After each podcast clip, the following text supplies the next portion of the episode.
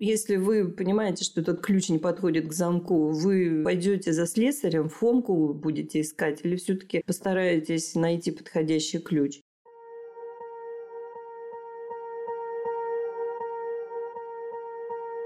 Всем привет! С вами подкаст «Не психуй». Автор контента подкаста – врач-психотерапевт Единого реестра психотерапевтов Европы Марина Витальевна Лазовская. Наш подкаст – это коллекция алгоритмов благополучия. Каждый эпизод обладает высокой терапевтической ценностью. Всего за полчаса можно разглядеть возможность в опасности, осознать проблему и заменить ее на решение, ведь алгоритмы универсальны и работают для всех. Продолжаем тему внимания через анализ жизненного опыта. Сколько на нашу долю приходится похвалы, а сколько критики, причем в первую очередь от нас же самих. Вспомним, как обсуждали поглаживание, и поговорим о волшебных пенделях. Да, это не фигура речи. О том, как они могут выглядеть в жизни и как их правильно себе налаживать. А еще проработаем алгоритмы, которые помогут здесь и сейчас начать менять старое на хорошее. Запись подкаста ведется во время живой трансляции, а это настоящий источник новых знаний в режиме реального времени. Ждем вас на трансляцию каждую неделю по средам в десять ноль ноль по московскому времени в нашем телеграм-канале «Не психуй». Активная ссылка в описании выпуска. Трансляция – это отличная возможность задать вопрос, поделиться проблемой и получить бесценные байты внимания от ведущих. Помимо пинков, про которые мы сегодня поведем речь, есть еще и поглаживания, и они важны точно так же. Понять, что такое пинок без поглаживания, но это значит, мы тоже что-то упускаем. Ну, безусловно, просто предыдущая статья, которая здесь в виде вшитой ссылки в начале, это как раз была про поглаживание, то есть про акты узнавания, после которых нам становится хорошо, и это, собственно, наш способ развития с самого раннего эмбрионального периода до, в общем, пока бьется наше сердце. Но пинки важны. Почему? Потому что весь мир сбалансирован. Нам это постоянно напоминают, что у всего есть дуальная пара, иначе бы мы вообще не поняли, как нам развиваться. Нам нужны и трудности в том числе, ну и, конечно, акты негативного внимания в виде пинков, которые мы постараемся сегодня, и в статье я постаралась сделать из пинков золотые пендали по Эрику Берну, волшебный пендаль, ну, в таком же бытовом исполнении. Да, а вот мы с вами уже неоднократно говорили о том, и вы писали про это тоже много раз, что это вот как с критикой и похвалой соотношение один к пяти, то есть один критики, пять похвалы.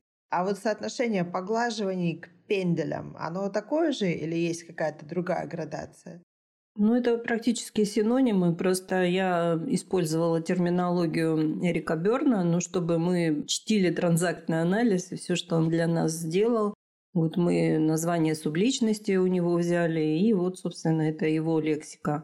Но, в принципе, внимание, да, один к пяти. То есть на один факт негативного внимания – это критика, скажем так, остановка, наставление, замечание. Должно приходиться пять вариантов одобрения, похвалы и восхищения. Это не значит, что вот сейчас поругал, и тут же пять раз нужно сотворить пять вариантов поглаживаний. Нет, вот именно в общем и целом, вот день от начала до конца, у него должна быть внутри дня такая вот пропорция. И это не только к детям. Для детей это жизненно необходимо, потому что в этот момент выстраивается их характер и судьба в зависимости от количества полученных пинков и поглаживаний. А для взрослых это необходимо для того, чтобы устанавливать отношения и быстрее восстанавливать нарушенное равновесие. С чего у нас у каждого начинается день? Ну, у меня лично начинается с того, что я себя уговариваю встать и начать что-то делать, что я должна делать, что находится в моей ответственности, потому что если начинать день с новостей, то встать уже сил не будет.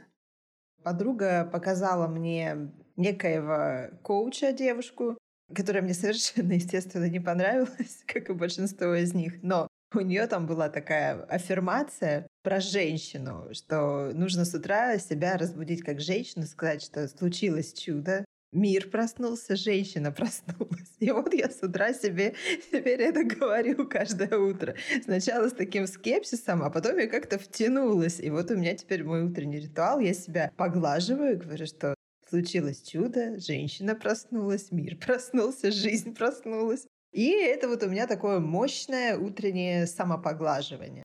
Замечательно. Я тоже использую, я не знаю этого коуча, у меня уже очень давно уже есть такая микромантра, и как только чувствую, что вот я проснулась, все уже не вариант дальше заснуть, и начинается загрузка, восстановление всех программ с вечера, которые остались. И я говорю, нет, стоп, сначала мантра.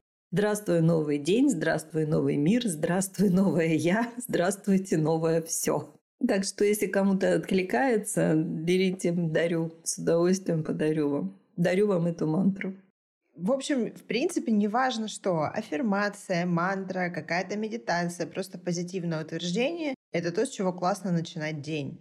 Да, хотя бы потому, что это происходит не механически, автоматически, как психика себя начинает загружать, а это происходит произвольно. Мы знаем, уже все привыкли, но особенно наши студенты, что везде, где я использую слово «произвольно», я в скобках пишу «производимое по своей воле», чтобы было понятно, о чем идет речь. Что, ну, и генетики, и эволюционные биологи говорят, что ни о какой свободе воли речи быть не может, пока мы не овладеем вот, управлением, фокусировкой внимания, на что направлять свои мысли и какие при этом создавать эмоции. Поэтому то, что мы делаем произвольно, производим по своей воле, это вот уже дофамин начинает капать, и мы начинаем настраивать себя на то, что я весь день, ну, буду стараться управлять своим вниманием, игнорировать то, что не могу контролировать, и делать то, что совершенно мне подконтрольно. Ну вот игнорировать то, что не могу контролировать, это, наверное, самое трудное из того, что я слышала от всех, с кем я общаюсь. Потому что я знаю это и по себе, и знаю, в принципе, вот как трудно, во-первых, определить то, что находится в пределах собственного контроля, и перестать поглощать вот эту вот чужую ментальную жвачку с истерикой. Так, ну тут вообще все просто. Это, конечно, просто, но нелегко. У всех, у кого были маленькие дети или, ну, не до конца отдрессированы еще молодые собаки, ну, собственно, маленькие дети от молодых собак мало чем отличаются. Они знают, эти люди, что если ребенок увидел лужу, он обязательно попытается в нее заплыть. И понятно, что есть родители, которые там стоят, восторгаются, что какой у них свободный, раскованный ребенок, что он весь извозился, испачкался, наглотался там миллиардов бактерий и испортил себе микробиоту. Но они стоят, восторгаются, потому что вот это сейчас в тренде, свобода детей. Что будет дальше, это как в сказках, все свадьбой заканчивается.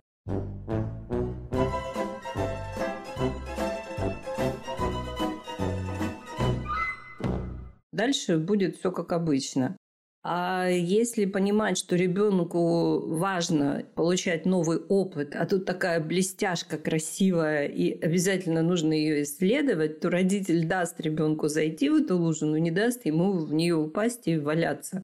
Ну, если только это не какая-то специальная лужа, которая организована со стерильной глиной, как вот здесь в детских садах есть, где детям специально дают вот эту грязотерапию проходить. Вот. И тогда родители дают ребенку этот опыт получить, но без экстремальных э, дополнений. Точно так же и мы. Если мы вошли в контакт с каким-то контентом, который мы не можем контролировать, и он начинает нас направлять на путь тревоги, то значит мы вот как этот ребенок, который остался без руля и без ветрил, и спутал свободу со вседозволенностью. Вот такая вот вседозволенность, отсутствие привычки обращать внимание на свой ментальный поток и управлять фокусировкой внимания, это вот есть она, вседозволенность. Это не свобода, как многие путают. Это совершенно разные вещи. Свобода — это вот как раз про своей собственной воле руководить, что я сейчас буду делать, о чем я буду думать, а что я буду игнорировать. И здесь хорошая-то новость везде есть. Вот она как раз в том, что примерно три-четыре недели таких усиленных фокусировок, они создают прочные нейронные связи, возникает нейросеть, которая уже намного быстрее загружается. Ну вот я только что привела пример. Слышу, загрузка пошла, и я так, стоп, сначала вот это. И уже у меня эта нейросеть начинает работать. Я уже начинаю четко совершенно дифференцировать, отделять то, что мне не подконтрольно, и то, с чем я могу что-то сделать. А самый номер один в этом списке – это всегда мы сами. Мы что-то всегда можем сделать с собой. Ну вот ты аффирмацию нашла, мантру, подышать, сделать гимнастику. И вот уже совершенно по-другому день начнется и пройдет тоже по-другому. А вот что у взрослых может выполнять функцию вот этой лужи? То есть куда взрослого человека может снести, чтобы вот так вот прям изваляться и, в общем, получить некий опыт? Вот я только что сказала, контакт с контентом, который невозможно контролировать, который разжигает наши самые такие триггерные эмоции. То есть безусловные триггеры – это все, что основано на биовыживательных страхах. А у нас сейчас их предостаточно. Поэтому новостной контент можно смотреть только тогда, когда сделаны все важные дела. Почему? Потому что он фрустрирует, он депримирует, он расстраивает. И он лишает сил. Какие вот признаки того, что у меня или у любого другого человека дисбаланс пинков и поглаживаний в обычной жизни, по которым можно прямо сейчас у себя это диагностировать? Угу. Очень хороший вопрос. Если у тебя хорошее настроение, если ты наполнена сил, если у тебя какое-то вдохновение тебя захватило, если ты занимаешься тем, что тебе нравится, и у тебя идет устойчивый такой приток серотонина и дофамина, это значит, что у тебя хороший пул поглаживаний. Почему? Потому что только в ресурсном состоянии, а это дает только внимание позитивное, то есть поглаживание. В этом состоянии мы становимся вот такими вдохновенными творцами. А если мы вялые, пассивные, апатичные, депрессивные, нам ничего не хочется, нам хочется просто пассивно поглощать какой-то развлекательный контент, это значит, что у нас на тонкие настройки дружелюбия, вдохновения, мотивации, активности просто, извините за выражение, тупо нет сил. А где мы их потеряли? Мы их потеряли в дистрессе. А где мы нашли дистресс? Вот в этой вседозволенности, отсутствие контроля за тем, что мы делаем. Вот там, в этих лужах, мы теряем все свои силы. И это пинки. Почему? Потому что каждая негативная новость, пропущенная через нейросети, она лишает нас сил. Почему? Потому что мы напрягаемся, и все силы мозг не видит разницы. Это уже так давно было доказано. Меня все еще удивляют люди, которые в это не верят. Что мозг не видит разницы между тем, что реально происходит, вот то, что через сенсоры приходит, или то, о чем мы думаем. И он начинает напрягаться и обрабатывать этот стресс. Но стресс-то нереальный, это тревога, а не страх. Оцепенение сохраняется, напряжение нарастает. Вот вам, пожалуйста, тревожное расстройство. Поэтому мы себя отпинываем ежедневно, если вот не контролируем содержимое своего ментального потока. Мы себя регулярно и постоянно, во-первых, отдаем на отпинывание, потому что нам со всех сторон внушают, что либо мы несем ответственность за все это, либо мы виноваты во всем этом. Даже если мы не соглашаемся, это все равно на нас действует. Это тоже было такое огромное многолетнее исследование. У нас, кстати, на канале «Не психуй» есть об этом статья. Почему мы быстрее верим плохим новостям, сплетням, вовлекаемся в негатив с огоньком, радостно. И почему так трудно нам верить во что-то хорошее? Потому что это тоже эволюционный механизм. «Выжить любой ценой» называется. Поэтому регистрация чего-то страшного, тревожащего, негативного мозгом схватывается мгновенно. А чтобы поверить во что-то хорошее, это нужно приложить усилия. Вручную это сделать. Магазин возможностей – это подборка инструментов школы самосоздания, созданных на научной основе с учетом знания и понимания алгоритмов жизни. Каждый инструмент – это устойчивая инвестиция в изменчивом мире. Они не портятся и не устаревают. Инструменты качественны, эффективны, уникальны и долговечны. Они проверены на практике и показывают высокие результаты, а еще адаптируются под владельца и развиваются вместе с ним. Выбирайте инструмент, пользуйтесь возможностями, живите лучше. Активная ссылка в описании выпуска. У нас есть вопрос от наших слушателей. Здравствуйте, Марина Витальевна. Скажите, пожалуйста, когда близкий взрослый человек внимание дает в основном в виде просьб, вопросов, когда ему что-то нужно для удовлетворения личных потребностей, это негативное внимание? Как оно отражается на том, кому его дают? Благодарю вас за ответ. Ну, я не могу прям точно ответить, потому что я не вижу примеров, не понимаю, о чем идет речь. Просьбы, вопросы, а что плохого в просьбах и вопросах? Мне кажется, для отношений гораздо хуже не просить так, горделиво изображать из себя человека, которому все должны догадываться, что ему нужно, и не просить. Не смирять свою гордыню. Задавать вопросы – это вообще очень здоровая часть отношений любых. С любым человеком и с собой, конечно же, в первую очередь. Поэтому негативные акты внимания – это, давайте сконцентрируемся ну, вот на знакомом всем слове «критика». Вот буквально недавно на канале «Не психуй» было видео про критику, как на нас действует критика. Хотите, отмотайте здесь, хотите, посмотрите на YouTube-канале. Она буквально нас разрушает. И еще в нашей ментальности так вот прям сложилось, что мы критикуем из благих намерений. Благие намерения мостят дорогу в ад, как известно.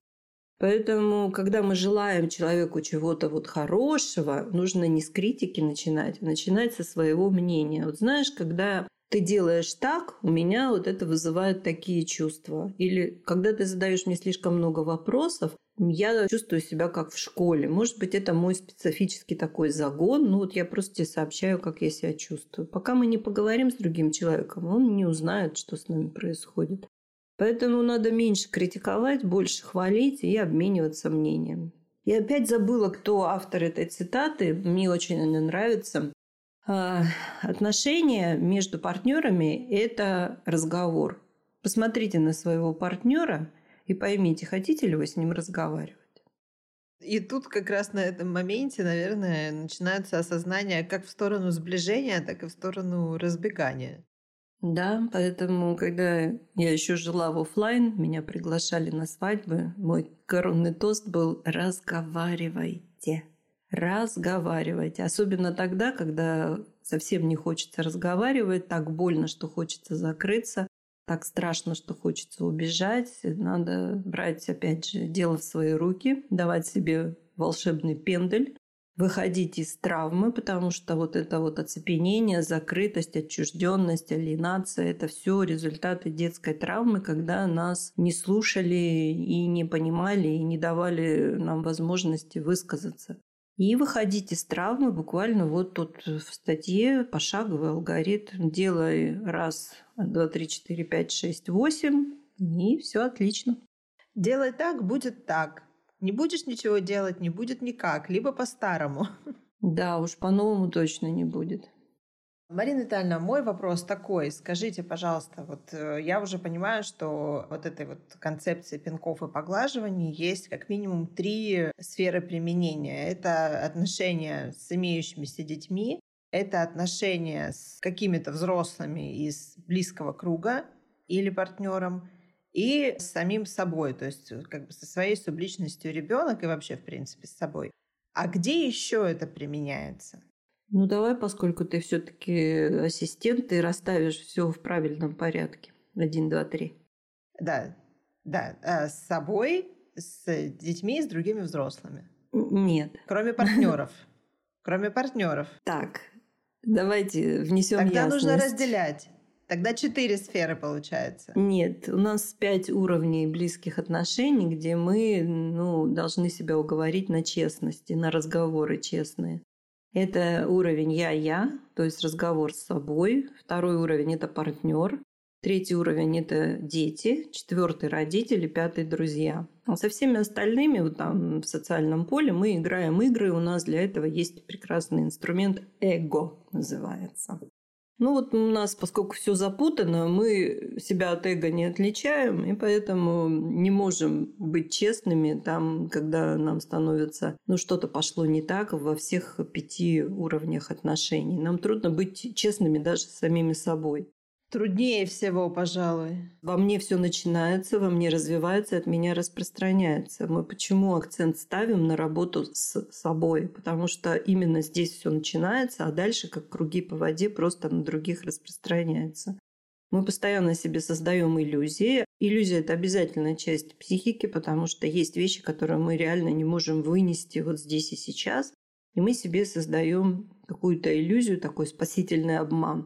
Но потом к ним так привыкаем, что уже их не замечаем. Их становится все больше, и выясняется, что мы вообще не понимаем, кто этот человек, зачем он тут рядом со мной находится, как вообще с ним разговаривать, а надо ли вообще это делать. И совершаем вот этот вот рывок, эскейп, катапультируемся. Поэтому семь пар из десяти разводятся. И здесь тоже нужно уговорить себя еще раз. Трансформация боли в силу, дефекта в эффект, бага, в фичу происходит только произвольно. Мы по своей воле понимаем, что я сейчас в травме, меня накрыла травма, потому что я это делала уже много раз, но это никогда не приводило к хорошим результатам.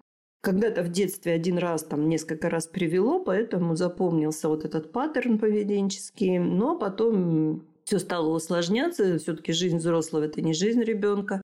И это уже не работает. А как узнать, что не работает? Да потому что это повторяется. Ну, если вы понимаете, что этот ключ не подходит к замку, вы пойдете за слесарем, Фомку будете искать, или все-таки постараетесь найти подходящий ключ? Подходящий ключ нам нужно искать каждый день в отношениях с кем бы то ни было, вот среди близких людей. А со всеми остальными мы просто совершаем социальные игры. Поэтому волшебным пенделем здесь будет самому себе. Это вот буквально взять и вытащить себя из травмы. Но это не происходит вот так вот, знаете, раз, щелкнул, вот прочитал в статье алгоритм, и все восемь пунктов уложились. Нет, друзья, так это не работает. Это нужно тренировать. И тогда алгоритмы будут потихонечку восстанавливаться, восстанавливать нас, и у нас будет меняться реакция, будет меняться поведение, и будут меняться, соответственно, отношения. Ну вот слушатели всех трех наших курсов основных, они, начиная с первого, с формулы благополучия, они как раз вот это вот и осваивают. Я не могу даже сказать, что из этого самое трудное, потому что все трудно. Но за что я люблю слово «трудно»? За то, что оно само говорит, что для того, чтобы что-то получилось, нужно потрудиться, нужно делать действия. Ну, трудность от слова «труд», да. А труд сделал из обезьяны человека. Как ни банально, но факт. А из обезьяны, которая сейчас активно общается с ИИ, это не я сказала, если что, это сказал профессор Сапольский.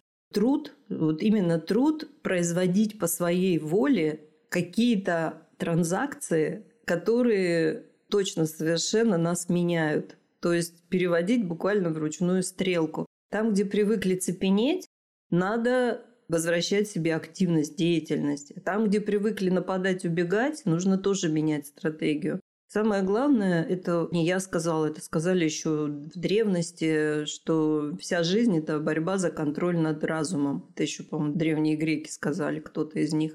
Вся жизнь – это борьба за контроль над разумом.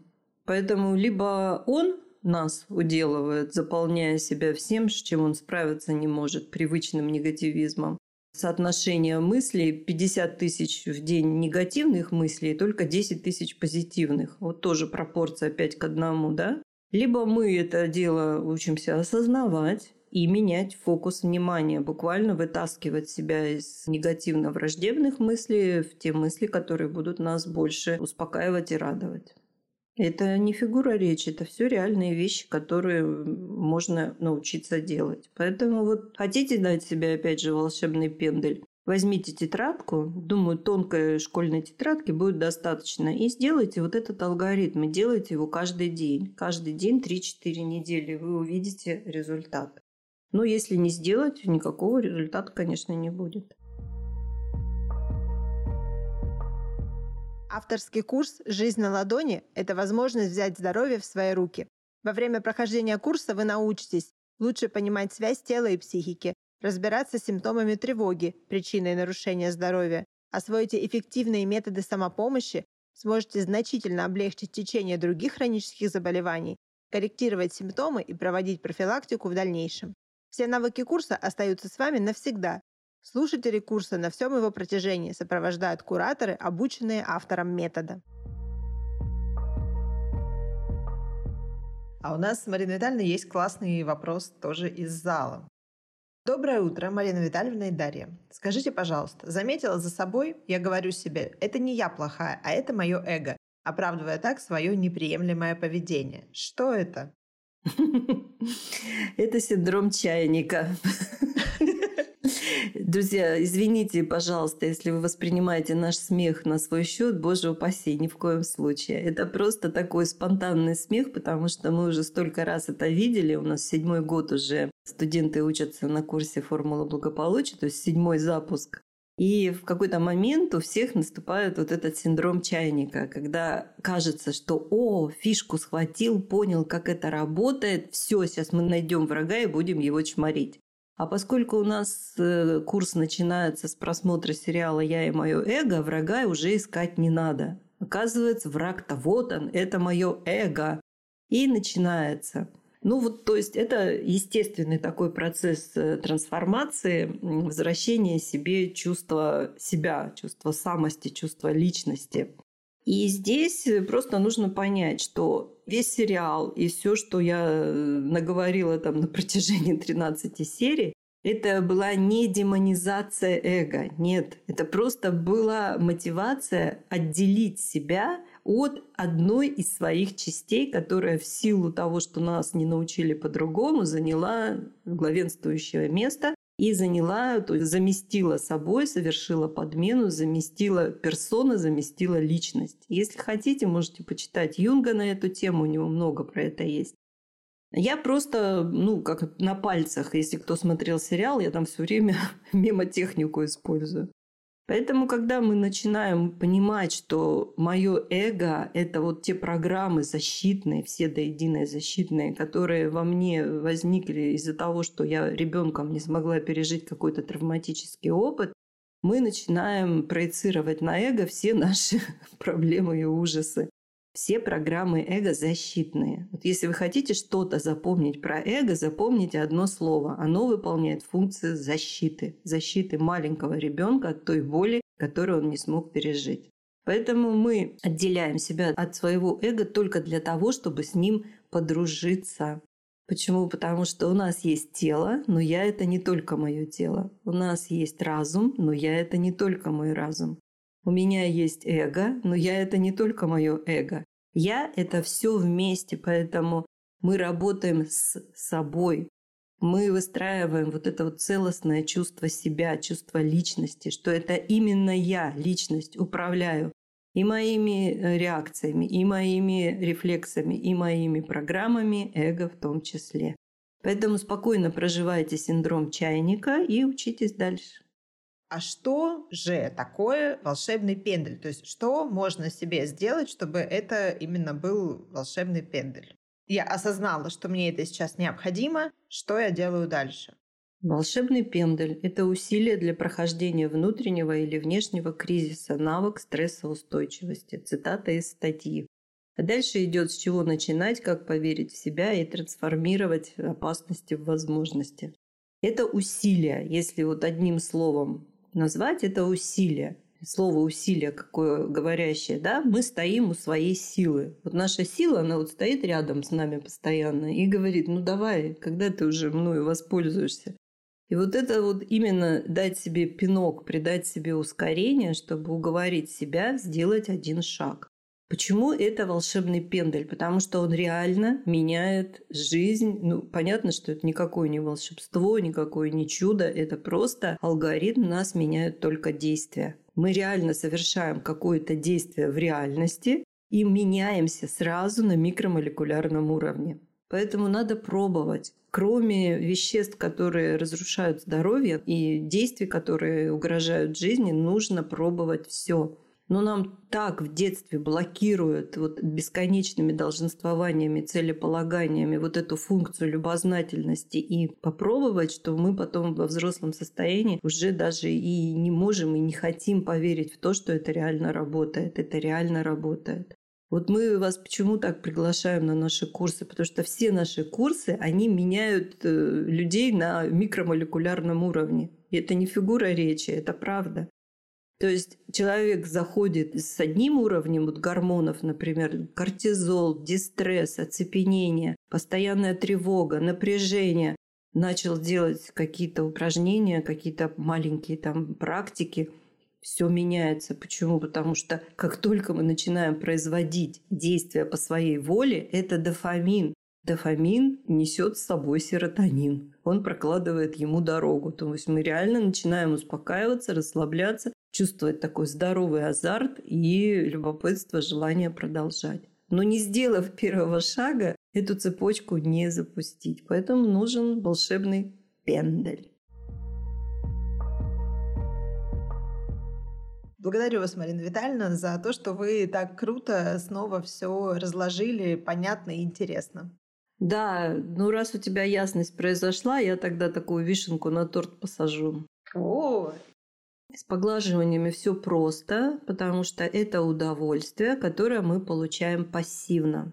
А с волшебным, подчеркиваю, золотым пинком, вот этим усилием, все сложнее, потому что мы должны осознать, что мы не хотим ничего делать, и сделать что-то.